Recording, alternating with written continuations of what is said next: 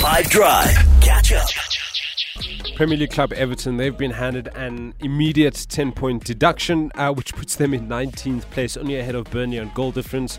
Uh, Everton, they released a statement, and it started with uh, that they are shocked and disappointed by the ruling, uh, and they have vowed to appeal. Uh, the point deduction was due to a breach of profit and sustainability rules, uh, and uh, was handed down by an independent commission. The heaviest, this is also the heaviest sanction in Premier League history, and that means that Everton, as have dropped into the relegation zone, 19th place.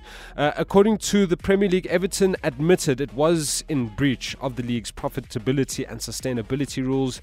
Uh, the Commission then determined that Everton's PSR calculation for the relevant period resulted in a loss of 124 million pounds, which is about 2.8 billion rand, uh, which exceeds the threshold of 105 million pounds, which is about 2.3 billion rand, that is permitted under the PRS. Uh, the nature of the alleged breach uh, has not been disclosed, but According to Sky Sports, uh, the charge related to interest payments on the cost of building the club's new stadium uh, at Bramley Moore Dock.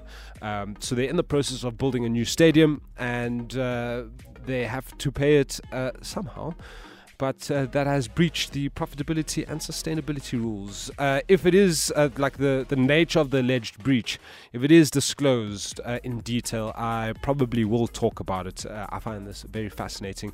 Uh, not in my lifetime have I seen a 10 points deduction.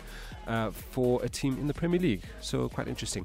that's what I have for you today. If this were a real bit of extra time, this is when the ref blew the whistle because it's finished.